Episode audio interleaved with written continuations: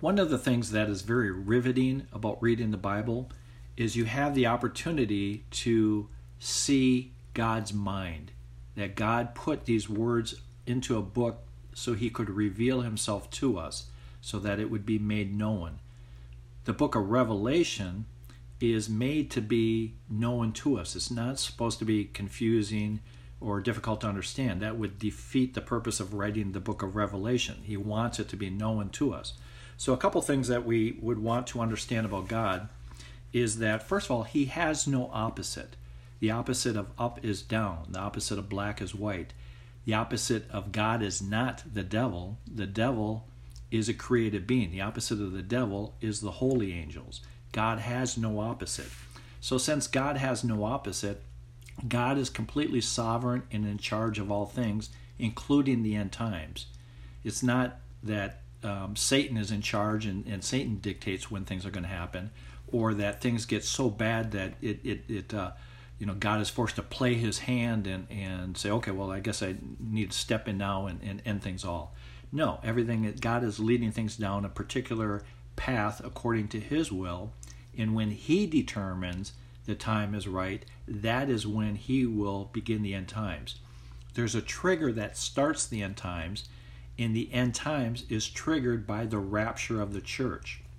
The rapture of the church is a body of believers, whether they've passed away a long time ago, like uh, Moses and Abraham and ordinary people that had faith in God, that they viewed forward looking that the Messiah would come one day, and they had faith looking ahead that the Messiah would come, or us who look backward and say the Messiah did come. It's the same faith.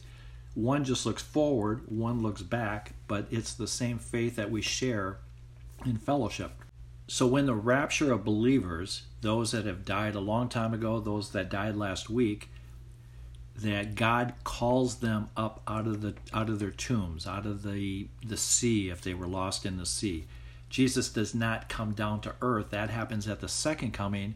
But for the rapture to trigger this period of time, Jesus will come to the cloud level and he will shout us up to him. He will say, Come.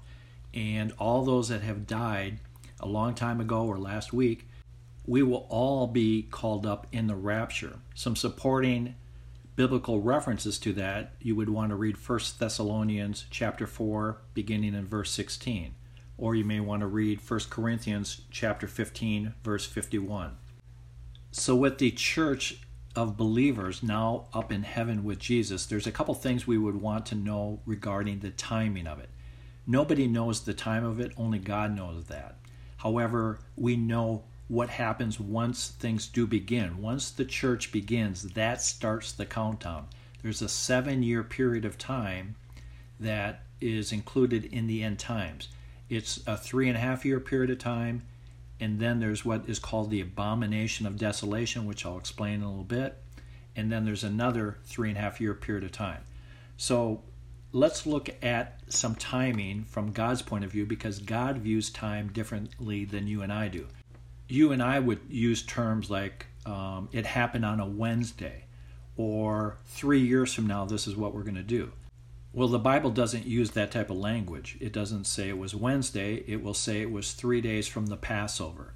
Even God's calendar is different than ours. God's calendar has 360 days in it. Ours has 365 days in it.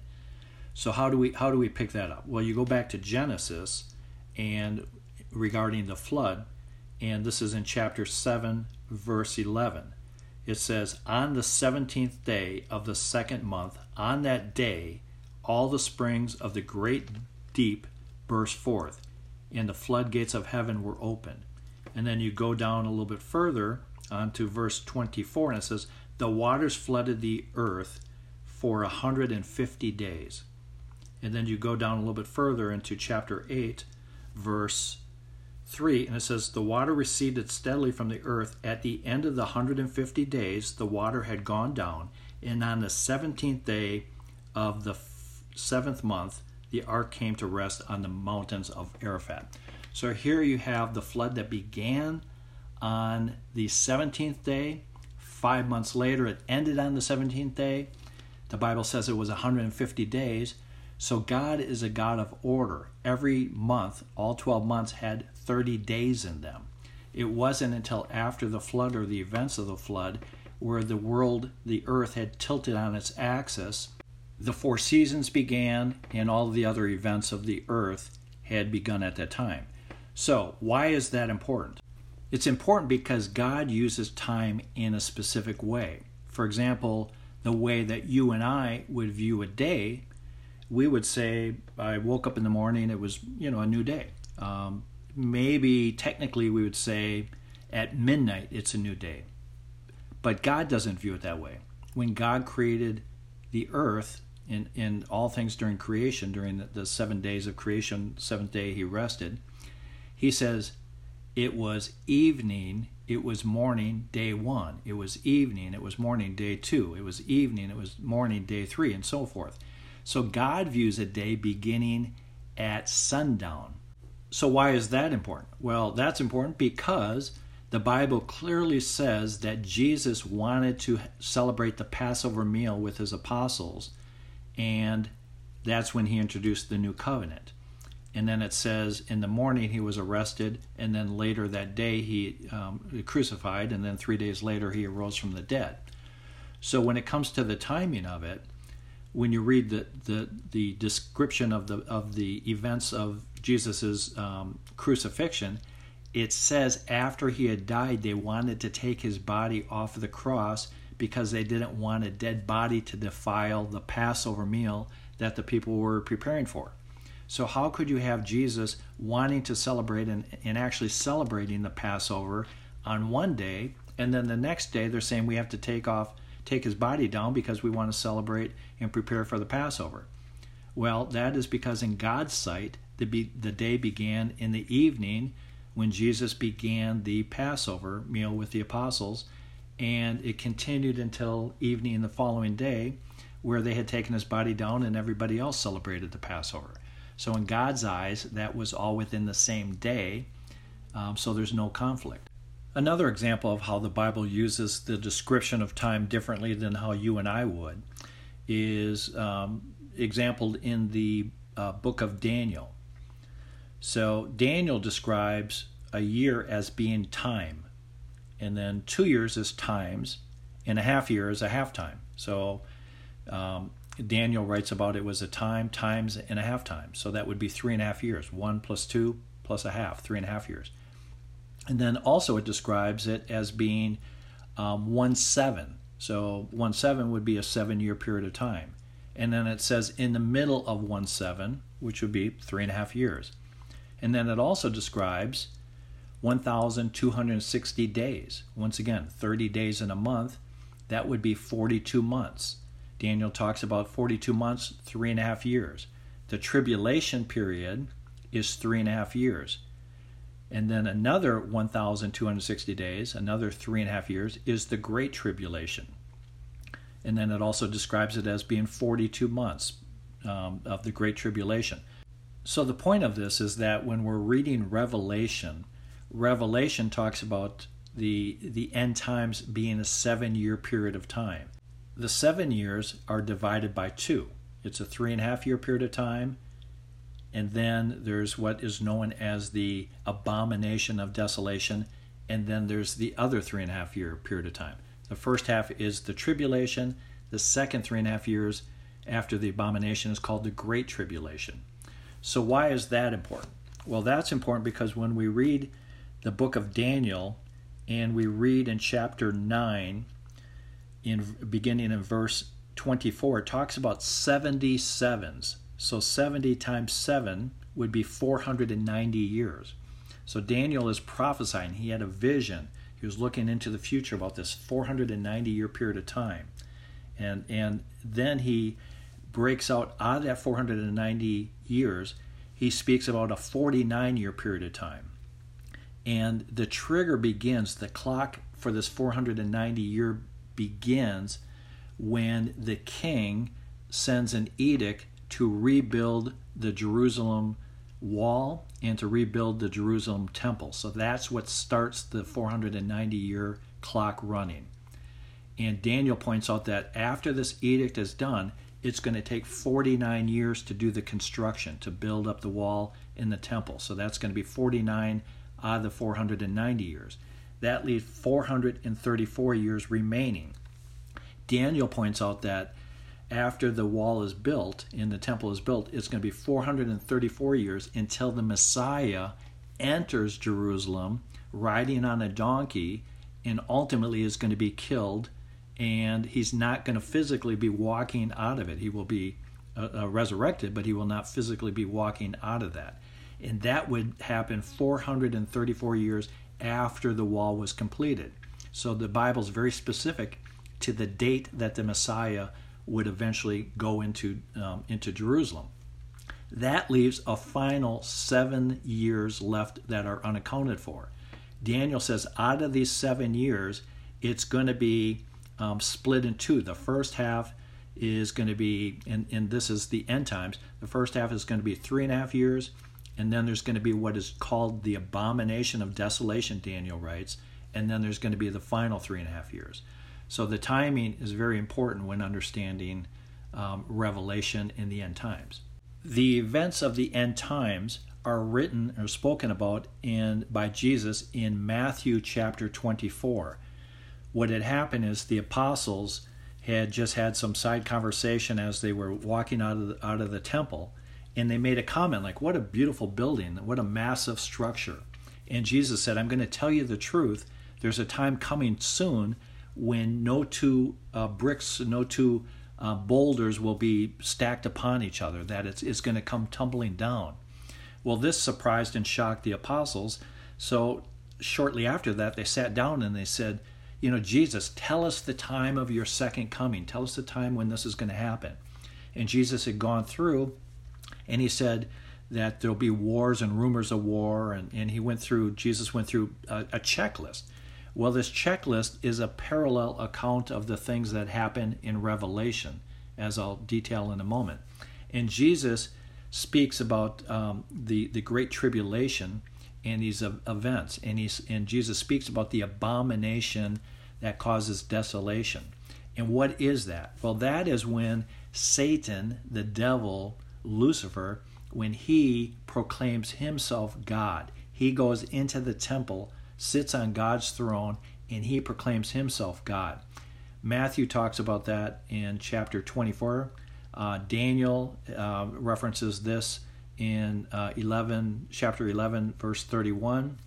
It's also in Daniel 9:27, and then it's also um, the abomination of desolation is also um, discussed in Second Thessalonians chapter 2, verse 4. When looking at the prophecies of Revelation, we also had to be mindful that the writer, in this instance, um, John, he's having a vision of the future, or Daniel, they're having visuals of the future. And they are really coming from a primitive time. There's no automobiles or trains or skyscrapers or planes or tanks or anything like that. So when they're having a vision of the future, that's very shocking. Daniel was literally sick in bed for about two weeks because he couldn't get the images out of his mind of what he had seen. It disturbed him so much. Um, and so, the thing that we would want to be mindful of is when you are trying to describe things, like how would you describe the color green? You know, if you were to write that down to someone that hasn't seen the color green, you know, where would you begin? For example, you see this in Matthew's Gospel, chapter 17, on the Mount of Transfiguration. And this is where Jesus is showing um, his deity. He's in essence pulling back the veil of his skin, his flesh, and he's showing his his deity through there. And they were trying to describe it. They said, "Well, it's brighter than the sun, and it's brighter than a flash of lightning." And if you took uh, some bleach and made something as white as you could, or if you looked at snow and even whiter than that. So you know they're trying to describe something, but you know where do you begin? So certainly Revelation has those issues but Revelation is a true story. Um, so John writes, it's like this. Um, so he'll use that as a reference, saying it's not this. He's just using it something to you know to uh, a hook that maybe we can um, you know take a take a look at and maybe compare it to, so we can our minds can say, okay, yeah, I, I, I can get an image of that. Another example would be where Jesus said heaven and earth will fade away, but my words never will. So, was that just hyperbolic? Was that just uh, a figure of speech? No, that, that is true. Heaven and earth will fade away. Um, it is uncreated, it's, it's in numerous places in the Bible. So, when describing that, how do you describe um, the earth fading away? Well, they talk about it, it's like a candle uh, wax that, that evaporates. It's like uh, being put into a, a, vat of acid, if you will. Um, it just dissolves. Um, it uh, it's blankness, it's emptiness. Um, you know, there's a lot of ways they try to describe it, but at the end of the day, it it doesn't exist anymore. As we'll see as we continue on. So, a couple other things we would want to be mindful of when reading Revelation in the Bible is that Satan, the devil, the Antichrist, Lucifer are deceivers. They were murderers um, in the Garden of Eden. They, they, they deceive. And if you think about it from a logistic point of view, if you are Satan and your goal is to deceive as many people as you can because you are in rebellion against God. You if God loves people, Satan hates people. So you want to do the opposite of what God wants. So God wants to save people and Satan wants to condemn people.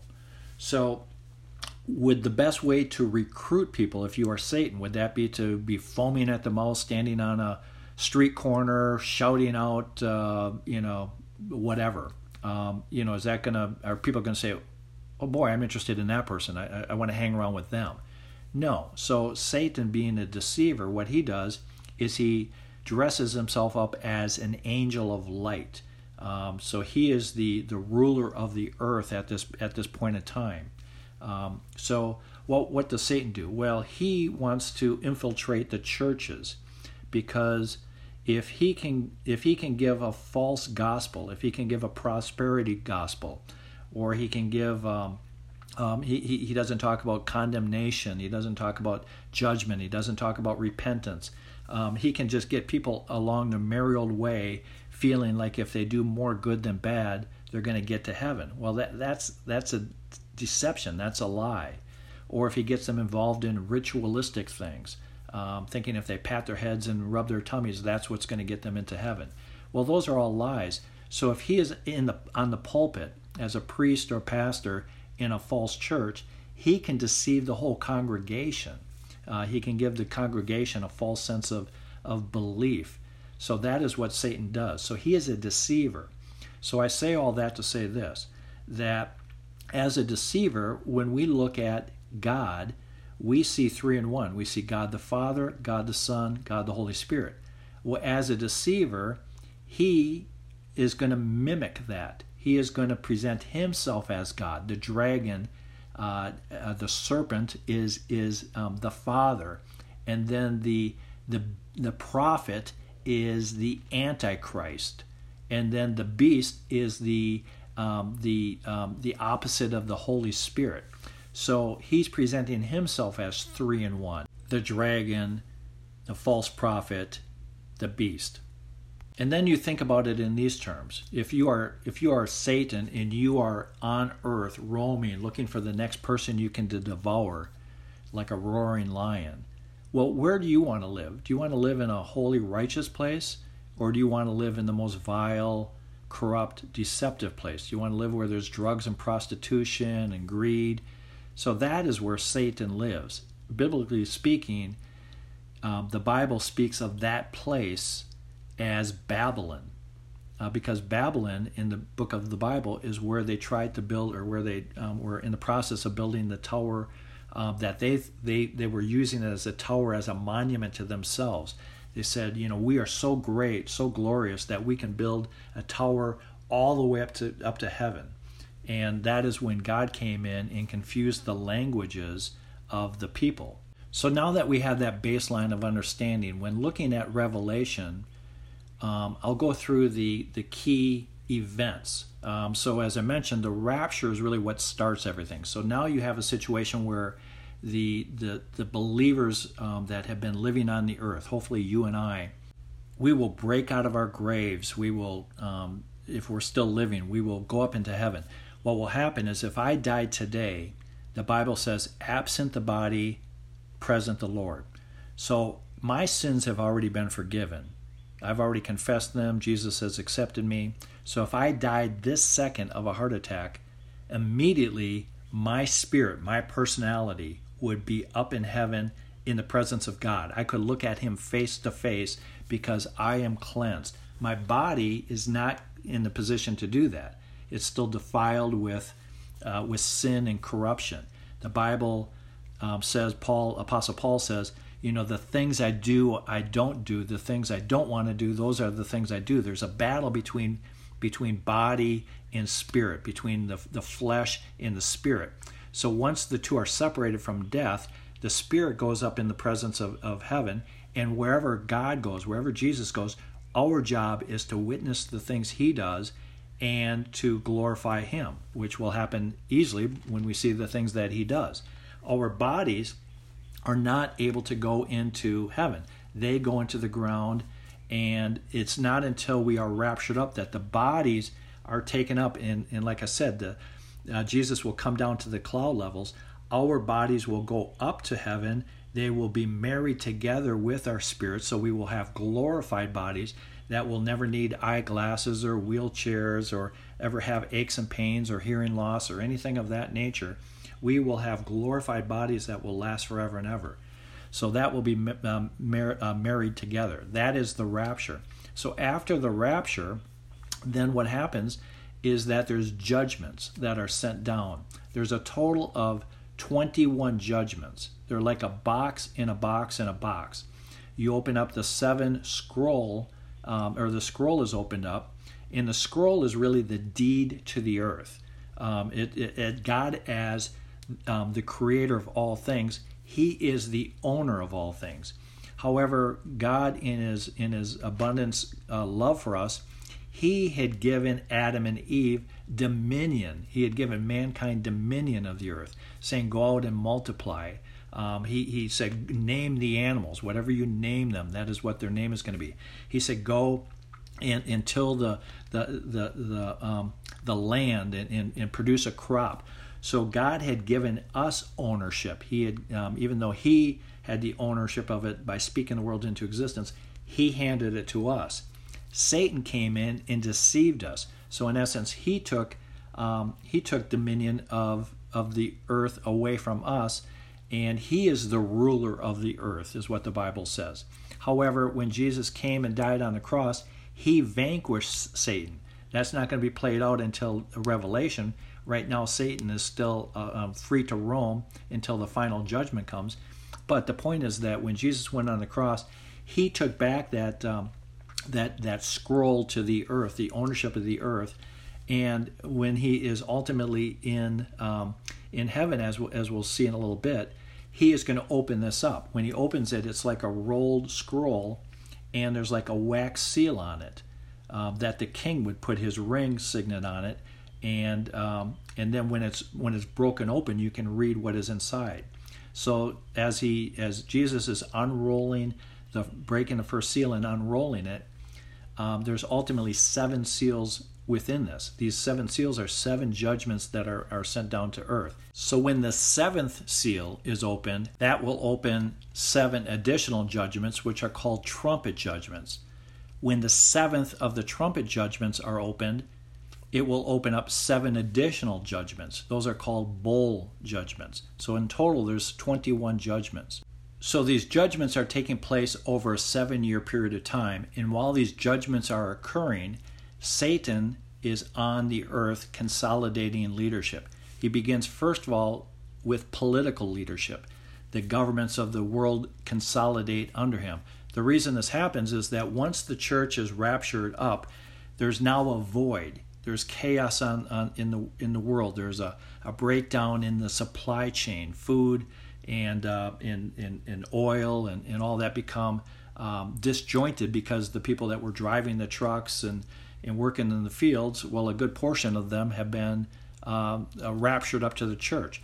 The earth is not, when the rapture happens, the earth is not saying, oh, okay, well, that's God. You know, these are the godless people. What they're doing is they're thinking, oh, it's China or it's some you know some weapon that is following us on Facebook and identifying us, and now there's some you know there's some you know whatever radar thing that has absorbed us. They're looking at at things in an earthly explanation. They're not looking things in a, in a godly explanation. So when there's a void of people there, the whole system collapses. So out of the out of that sea of humanity, there is the false prophet, uh, the Jesus, the Antichrist that comes up and he says, Hey, you know, I got the solutions. So he offers a political solution that everyone agrees with, and they say, Yeah, that makes sense. That's very smart, clever. Never would have thought of that. So they begin to follow him. There's a moment of peace. Uh, so the very first of the sealed judgments is peace. Matthew chapter 24, when Jesus says, Many will come and say, you know, um, you know, there'll be false Christs that will come and offer peace. They'll say, "Peace, peace be with you, peace." So Jesus is saying there's a moment of peace, and then after the peace, then war breaks out. Then then everything comes loose. Like I said, it's a checklist that Jesus goes through that is parallel with what we go through in Revelation. So now that you have Satan and he has consolidated worldwide political power, now it's time to go after the false religions. The true religion is now up in heaven. You have believers that are not believing, but over time, uh, when they see things going on, they will get scared and turn to God. So there's always uh, people that are, are, are being saved through all, all this process. God is not bringing judgment for final retribution, He's bringing chastening to us, just like a parent does. We, um, we spank a child or or give a child time out or, or whatever it is um, to chasten them, to change their behavior, to, um, to make them do good. So God is doing a similar thing. He's chastening us, chastening us so that we will turn to Him and ultimately be saved. So, so at this point, Satan is trying to go after the false religions and consolidate them. Between the two, between the political system, the government system, and the religious system, the religious system is more potent. It's more valuable. It's uh, it's uh, it's uh, has more power than political because a government cannot um, write a law to end a war, for example. So if you have two religion factions that are fighting against each other, you can't just come up with a law and say stop because they're going to continue to do that. Um, so so the the religious um, system is more potent than the than the government one. So Satan now is in complete control of the entire government and he's now in charge of all of the false religions. They're all consolidated. He has worldwide universal power. And at this point, this is when he goes into the temple of God, sits on the throne, and this is called the abomination of desolation. This is where Satan proclaims himself God and says everybody has to take the mark of the beast. Um, so, the interesting thing about naming, when we are named, um, that is a sign of ownership. For example, uh, when we are in heaven, Jesus says, I will give you a new name. He's, he's, he's showing ownership. When you and I have children, when we have children, what do we do? We name our children when you and I get um, animals, a, a, dog or a cat, what do we do? We name them. That's ownership. It shows that we own them. Uh, the same is true when you look at um, um, when you look at Cephas. Um, Cephas was renamed Peter. Jesus said, "Your name is no longer Cephas; it's Peter." Um, um, he said, uh, "Your name no longer is Jacob; it's now Israel." with Saul, he said, "Your name is no longer Saul; it's Paul." So God names us as ownership. Well, Satan does a similar thing because he's the Antichrist. He's the opposite. He mimics the things that God does. So he has everybody put their mark, um, his name, his number on them to show ownership. Well, we're owned by one person or the other, but not by both. We either um, are going to um, show our ownership to Satan or we're going to show our ownership to God. So God is very adamant that we do not take the mark of the beast because once we show ownership to Satan, God doesn't want anything to do with us. He will reject us. So, that abomination of desolation is what pivots the tribulation to the great tribulation.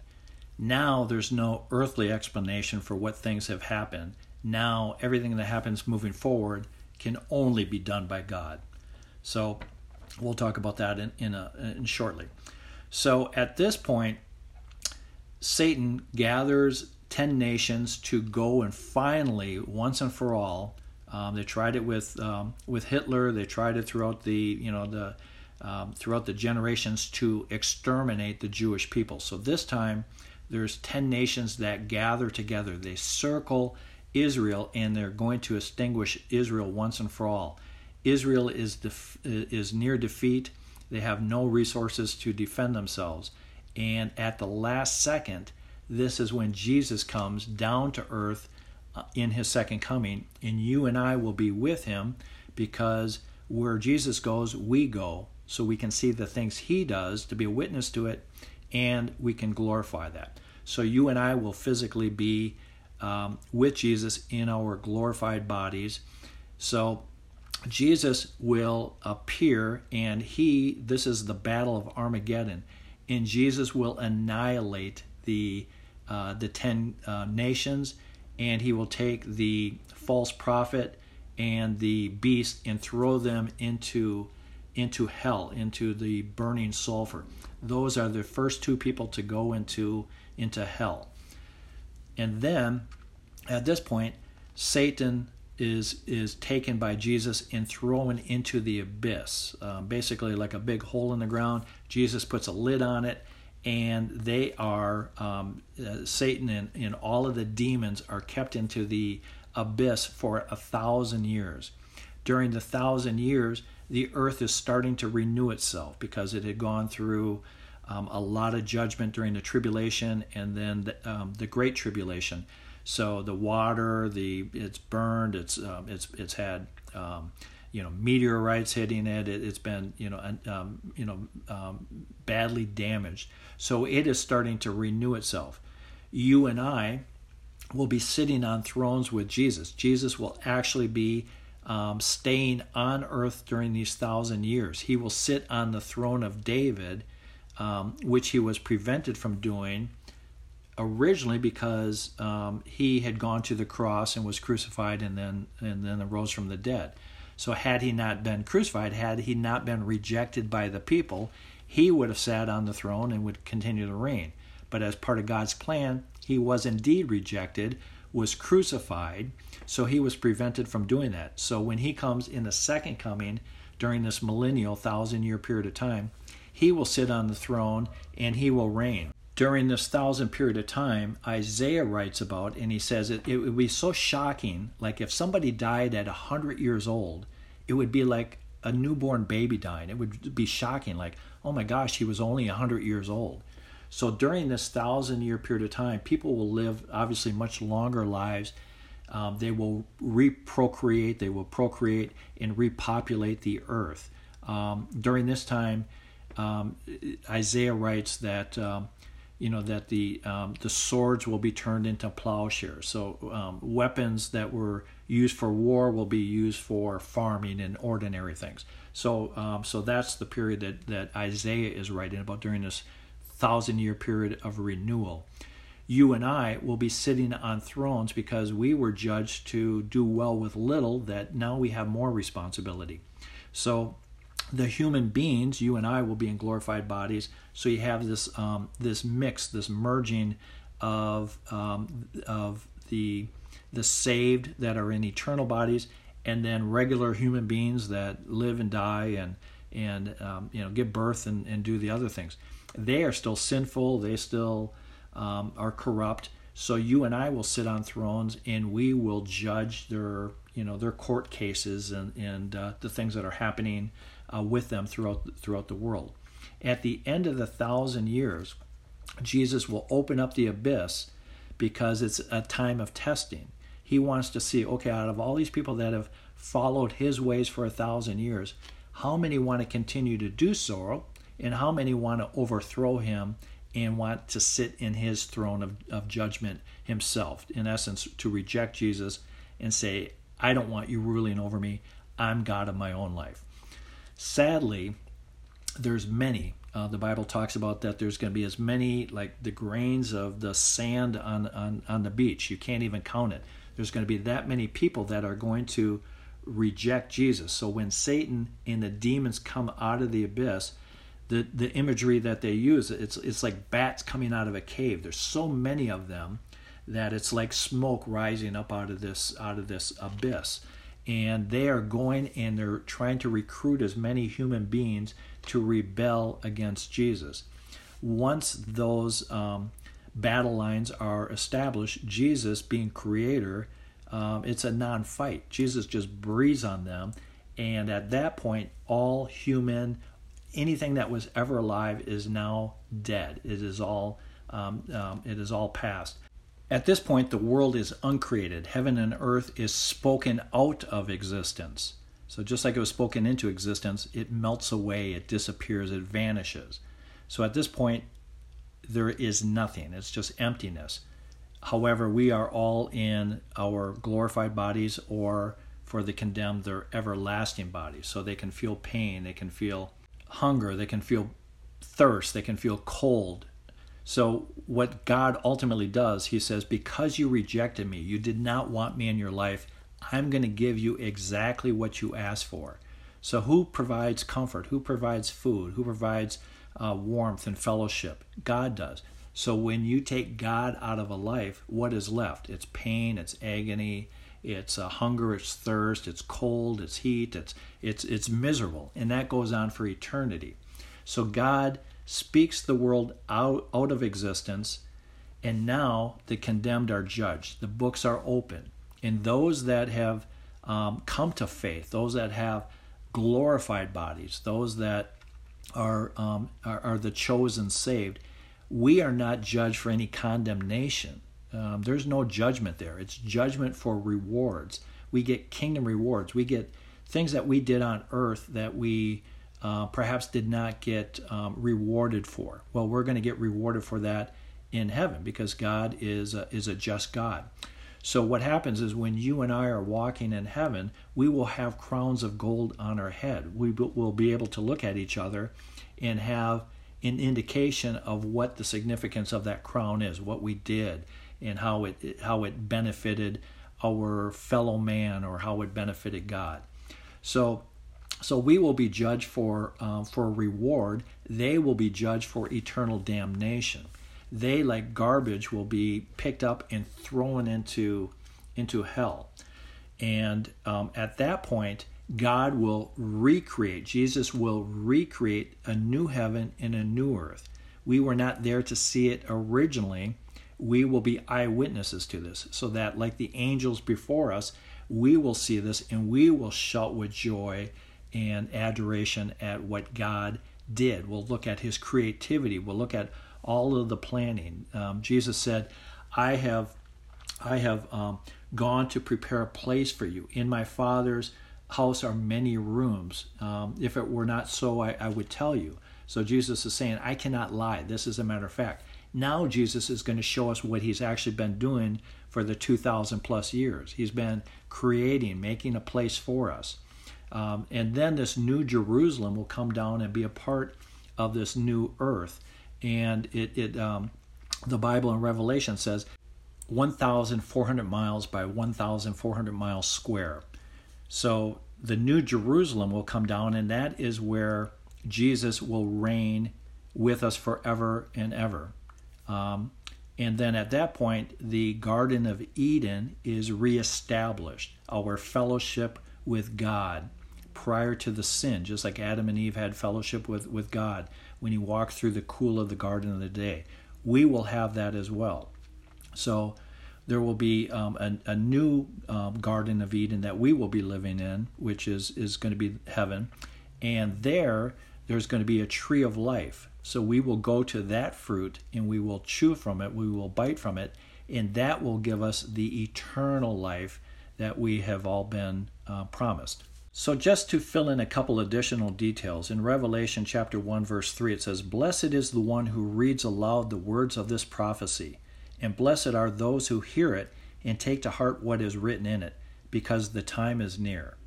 So, you definitely want to read Revelation because there is a, a promised blessing there.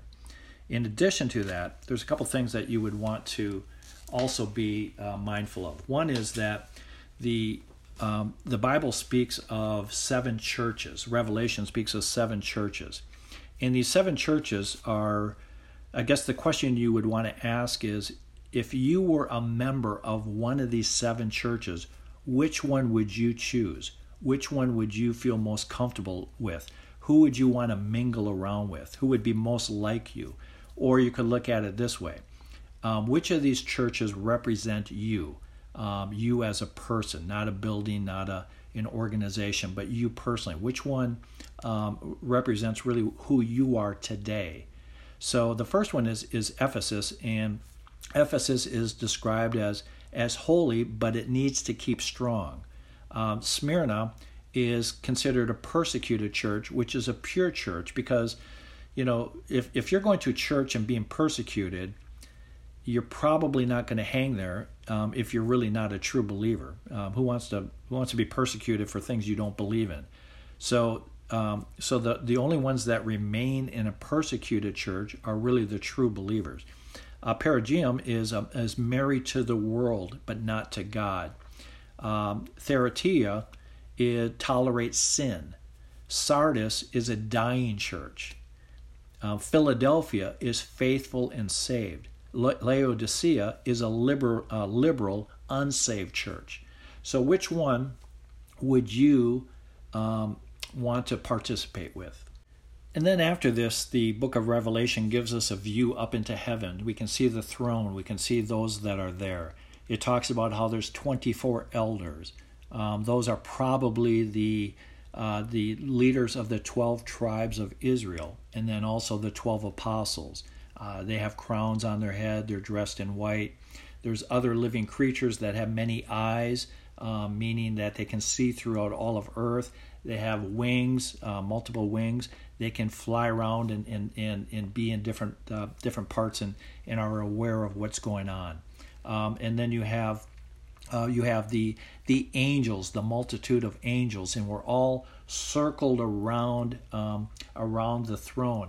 And then it talks about how uh, the slain lamb, um, Jesus, how how he had come and no one could open open the scroll, the deed to the earth. No one could do it, but the uh, but the slain uh, lamb could do that because he is uh, he took possession of it by by being slain on the cross. So he opens it up into the um, into the ultimately the 21 judgments, and um, what you see is that um, this first um, the first judgment is peace. Uh, there's a, a, problem to uh, the world order, if you will. So the first uh, judgment is is peace. The Bible um, in Revelation talks about it as far as a bow. Um, it, it, the um, you know the um, there's a bow. Well, there's not an arrow in the bow. There's just a bow, which would indicate uh, a peace. And then that that is very short lived. After that is the second seal is war and uh, they take the peace away. And then the third, um, uh, then the third seal is famine. Um, and then after it, it says about uh, two pounds um, of wheat for a day's wages. So it's talking about inflation and things like that. That you know the scarcity of food and even what's there, it's low quality and it's very expensive. And then you go to the fourth seal and it talks about death. Um, you have war, which produ- uh, produces death. You have famine, which produces death um, which brings in um, pestilence. Uh, you have disease because of all the dead bodies. Um, so you have death, um, uh, plagues, and things like that. And then you go into the fifth seal, uh, which is martyrdom. Um, you know, the, the, the believers that won't take the seal and, and uh, you know, that are, um, you know, coming to faith, those are, those are being persecuted because the truth of the matter is, is God is up in heaven. Satan cannot get to God but he can get to us. We can get to he can get to you and I, who um, who are um, trying to be imitators of God, who are trying to follow God. So since Satan can't get to God, he goes after the next best. He goes after the others that God loves. And then you go to the sixth seal, and this is um, uh, an earthquake, uh, a very large earthquake. So all of these things are very ordinary. Throughout our, our history, we've had earthquakes, we've had war, we've had famine, we've had death, we've had martyrdom. Nothing new here. Um, so there's an earthly explanation for the explanation for the um, for the non-believers. They're not thinking all these things. Oh, okay, well that's God. Um, it's not until the uh, the next seal is opened up that now they're like, uh oh, you know, now there's a problem. So what happens is before the seventh seal is opened up, it's kind of like a timeout. Now it's like, okay, let's pause for a minute. Let's look back and fill in some details. What is Satan do- doing during this time? What are the what are the church believers doing at this time? So it gives some details about 144,000 people that were sealed that God put their name on, on them, showing ownership. He protected them so that they could not be killed for a period of time, basically the first three and a half years. And, and they were going to proclaim God's word. That was what they were doing. They were proclaiming God's word um, um, because God, like I said earlier, is not bringing judgment for judgment's sake. He's bringing it for chastening, hoping that we will turn to Him. So part of that plan is these 144,000 that were sealed that would go out throughout earth and proclaim God's word. And then it gives some insight about the multitude that are in white robes. Well, you know, during the, you know, during the, um, you know, the martyrdom. Well, what happens with them? Well, you know, their spirits go up into heaven. They don't have the, the physical bodies yet. Um, you know God will will um, drape them in, in, in robes of white shortly, but at this particular moment they just died, they were beheaded or whatever. So it, it's showing that that they're um, sitting under the throne, they're they're they're near the throne, near the altar, and they're saying, "How much longer, Lord? You know, when do we get our bodies? How much longer? Um, you know, bring your judgment down on this and these people. They, they deserve it." So then, um, then, and it, it, gives a glimpse um, in in verse seventeen uh, chapter 7, it gives a, a glimpse of Jesus um, sitting on the throne, which is another indicator that Jesus is indeed God the Father. They are one. The, um, God the Father is Jesus, is the Holy Spirit. The Holy Spirit is Jesus. The Holy Spirit is God the Father. Jesus is, you know, that there are three in one. Um, it says, "For the Lamb at the center of the throne." So who's on the throne? It's Jesus sitting on the on the on the throne, the Lamb. Then it continues into opening the seventh seal, which now opens seven trumpets, like a bu- bugle, do do do do do, a trumpet. So the first one is a judgment on the land. Um, you basically have um, now the the universe is starting to break up. It's starting to, um, you know, the stars are starting to fall. Uh, they're starting to explode. There's meteors that are hitting Earth you have big, um, you know, the size of, uh, of buildings that are hitting the earth. It's uh, it's hitting the land. It's hitting uh, the trumpet one. It hits the land. Trumpet two, uh, um, it it hits a third of the sea. Trumpet three, it hits a, a third of the fresh water. Trumpet four, um, the sky, the solar system. Uh, they're starting to collide with one another. Stars are banging into each other. The sun and the moon are struck. So these meteors are hitting the sun. They're hitting the moon um, you know, starting to cause darkness. Uh, you can read about these things also in addition to um, Isaiah. You can read about them, or excuse me, in addition to Revelation, you can read about them in Hosea 4 3. You can read about them in Joel uh, chapter 2, verse 3. You can read about them in Isaiah chapter 13.9. And then there's three woe judgments that are coming in. You have these, once again, um, God is trying to convert people into faith. So he has these things that look like eagles. They're not eagles, but they look like eagles. And they're flying above and they're proclaiming the gospel to the people. They're giving warnings um, to, to the people. So, God, even while this is happening, is trying to bring people to faith. And many do. Many do come to faith. And then you have the fifth uh, trumpet. And this is when the uh, abyss is, is open, releasing uh, 200 million demons and uh, they, they come out. And then the sixth uh, trumpet, um, you have these four angels, fallen angels, that have been locked under the Euphrates River um, for really since um, you know since the flooding of the earth. Uh, um, and at this point, they are released, and they start to cause havoc um, for it says five months, and they kill a third of the mankind. Um, so there's a lot of death and destruction happening. And then, as before, before opening the seventh trumpet, there's a pause to go back and fill in some information. What's been happening? So it goes back and it, it, it's a pause to build up the believers um, for you and I when we're reading this, so that we understand that it's not just judgment, that there is there is a part of a, a plan that God is working. So it talks about how there's um, a mystery that it that God said don't reveal this part. So obviously we don't know what that is. Um, we'll know that when it happens. Um, mankind is no longer under human law, meaning the Holy Spirit has been now taken out of the earth. Right now, as bad as things are today, this very day, with murders and, and all the things that are happening in nature and so forth, it's not as bad as it as it really should be or could be because the Holy Spirit is holding Satan back. He, he he's pumping the brakes, if you will.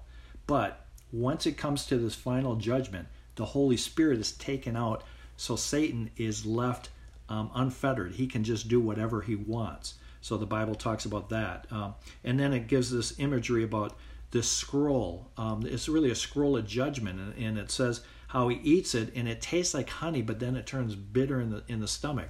And the significance of this is that, you know, when this judgment happens, you know, it's it's it's it's good, you know, because we're part of it. We're we're you know we're saved, but it's bitter because there's family members and neighbors and people that we love that um, are going to be condemned forever. So you know, on one hand, yes, it's it's sweet, but on the other hand, it's bitter. Um, so when we're when we're eating the scroll of this judgment, um, that is made aware, and then it goes in and it fills some information about these two witnesses that that there's two um, people from really the Old Testament that were preserved, that were set aside to come back down to earth during these times to really be a link from the old time to the new time. And they were going around, and once again, they were professing, um, you know, salvation in the gospel. It's thinking that these two are Enoch and Elijah, possibly Moses, but probably more more likely, at least in my opinion, that it's Enoch and Elijah. The reason I say this is these two people never died in the Bible. They were taken up into heaven, and so it makes sense that they would be the two that would come back. So, regardless of who they are, there's two witnesses that are proclaiming. They have a seal of God on them that no matter what anyone tries to do, they cannot be killed. And this is um, an indicator that that um, the time we are living in, that you and I are living in today, that a lot of these things that we're reading about in Revelation really could be happening now. Um, a hundred years ago, they probably could not have happened, but there's certain things that are are written about that are feasible today. For example, when these two, um, um, after the three and a half years that they're preserved, God takes their shield away, and ultimately Satan comes and kills them. Uh, so they are physically laying down in the street dead. No one buries their body. And it says everyone in the world is able to watch their bodies. So today that could be true through the internet or through TV or, or some sort of a social media. Um, back, you know, X amount of years ago, that really, you know, how would everybody in the world look at something at the same time? Um, that would have been hard for us to imagine. So that's one example of things that would indicate that, uh, you know, like Jesus said in a parable, he said, you know, you look outside and you see that the, you know, that the sky is red and that tells you tomorrow will be a clear day. And he said, you know, you're good at interpreting the weather. Or put another way, you and I may have a, a hunch on who we think's going to win a Super Bowl or who's going to win a, a, a football game or what the stock market's going to do tomorrow. You and I may have a hunch about that, an educated guess based on, you know, injuries and and you know, in in, in trends and what's going on. And, and Jesus is saying, you know, we, we're so um, familiar with that, but we're not familiar with the things pertaining to God in the end times. He said, you know, like a tree, you know, sprouts a new a new growth, and that's to us that's a sign. Okay, spring is here. So, what are the signs that we're seeing in today's society that tell us that we're we're a little bit closer? Well, one of those things would be a, a worldwide view of two people that were, you know, killed, and then what happens is you have a two-person uh, rapture. So, people during this time, the Bible says. Um, it, they're celebrating that these two are dead. They're like, finally, you know, these people have been a nuisance to us for so long. When they're dead, they're treating it like uh, like a Christmas, where you know they're they're going to Amazon and they're and they're shipping each other presents to celebrate um, to celebrate their death. And then while they're on presumably like a TV or internet or, or whatever the, the circumstances are, there's a two man rapture. God says, Come up here, just like will happen to us. Um, for these two, God says, Come up here. So, so these people that had never died, now they are dead, and God calls them up. So they stand up. God breathes um, his, his spirit into them, just like he did at creation. Um, he, he, he breathed his spirit into Adam and Eve. Um, so we're different than the animals because we're the only ones that have his Holy Spirit in us. He breathed uh, through our nostrils. So God is doing this for, um, for these two witnesses. He's breathing his spirit into them. They stand up and he says, Come up here.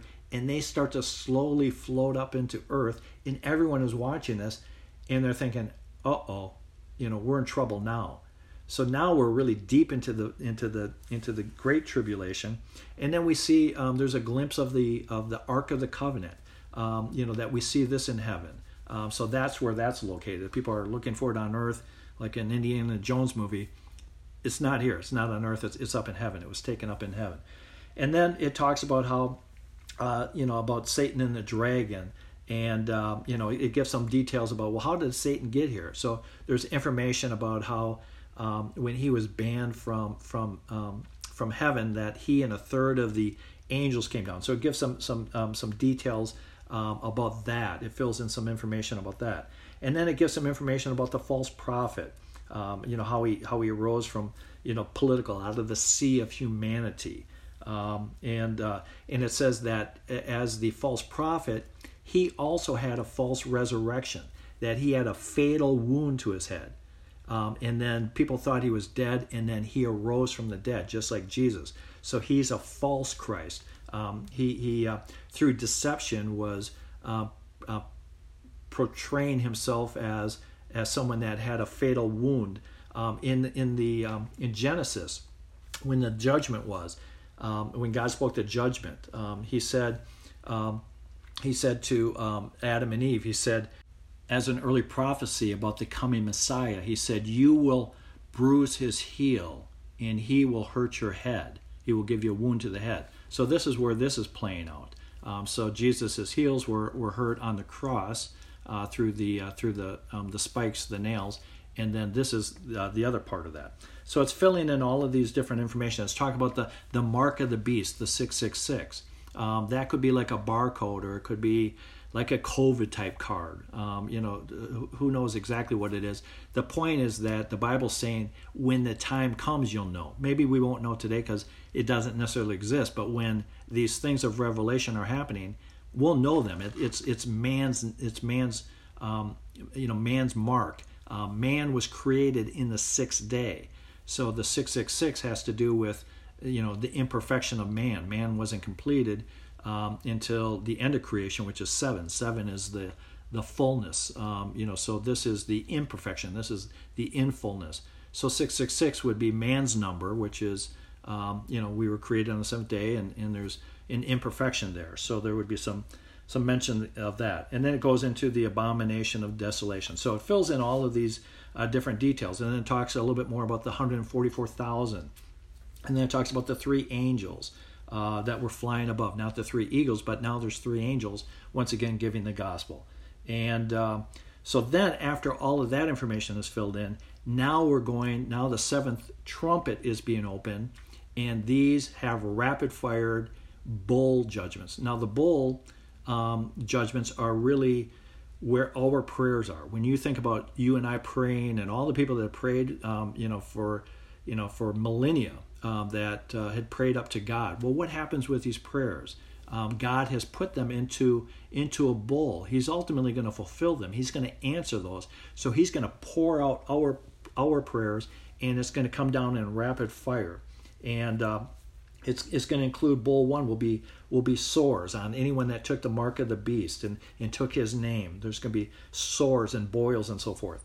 Uh, bowl two will be you know the sea is going to be completely uh, destroyed. Um, bowl three will be fresh water is going to be destroyed. Bowl four, the, the sun is going to be so intense that it's going to scorch and burn people. Um, there's going to be no food to, or no water to drink. It, uh, people are going to bite their own tongue out, out of thirst, and they're going to turn to God not for mercy. They're going to turn to God and swear anger at Him. Um, so people are, are, at this point, um, many of them will not, you know, they will refuse to repent, and then there'll be complete darkness. That will be the the fifth bowl, um, and then we go into the sixth bowl where um, the uh, Euphrates River will be um, dried up, and then the the demons will gather together the ten nations, um, and then we have the you know the the second coming and in in the wrath. Uh, then the uh, the final one is the Bowl seven is a major earthquake where there's like hundred pound hail that's coming down. So all of this stuff is coming from the top down, um, and this is universal. This is you know this is coming from the solar system. The sun's being hit, the moon's being hit, and then it talks about the false church. Um, you know, and, and, fills in some details about the the false church and Babylon, which is once again where would where would Satan live? You know, um, you know where where's corruption? That's where the judgment comes, and it fills in some diff- information like that. Babylon um, is actually where Iraq is today. Um, so when you're looking at uh, you know the Tower of Babel or whatever, that would geographically be like in the in the in the region where Iraq is located today. Um, there's a one world religion.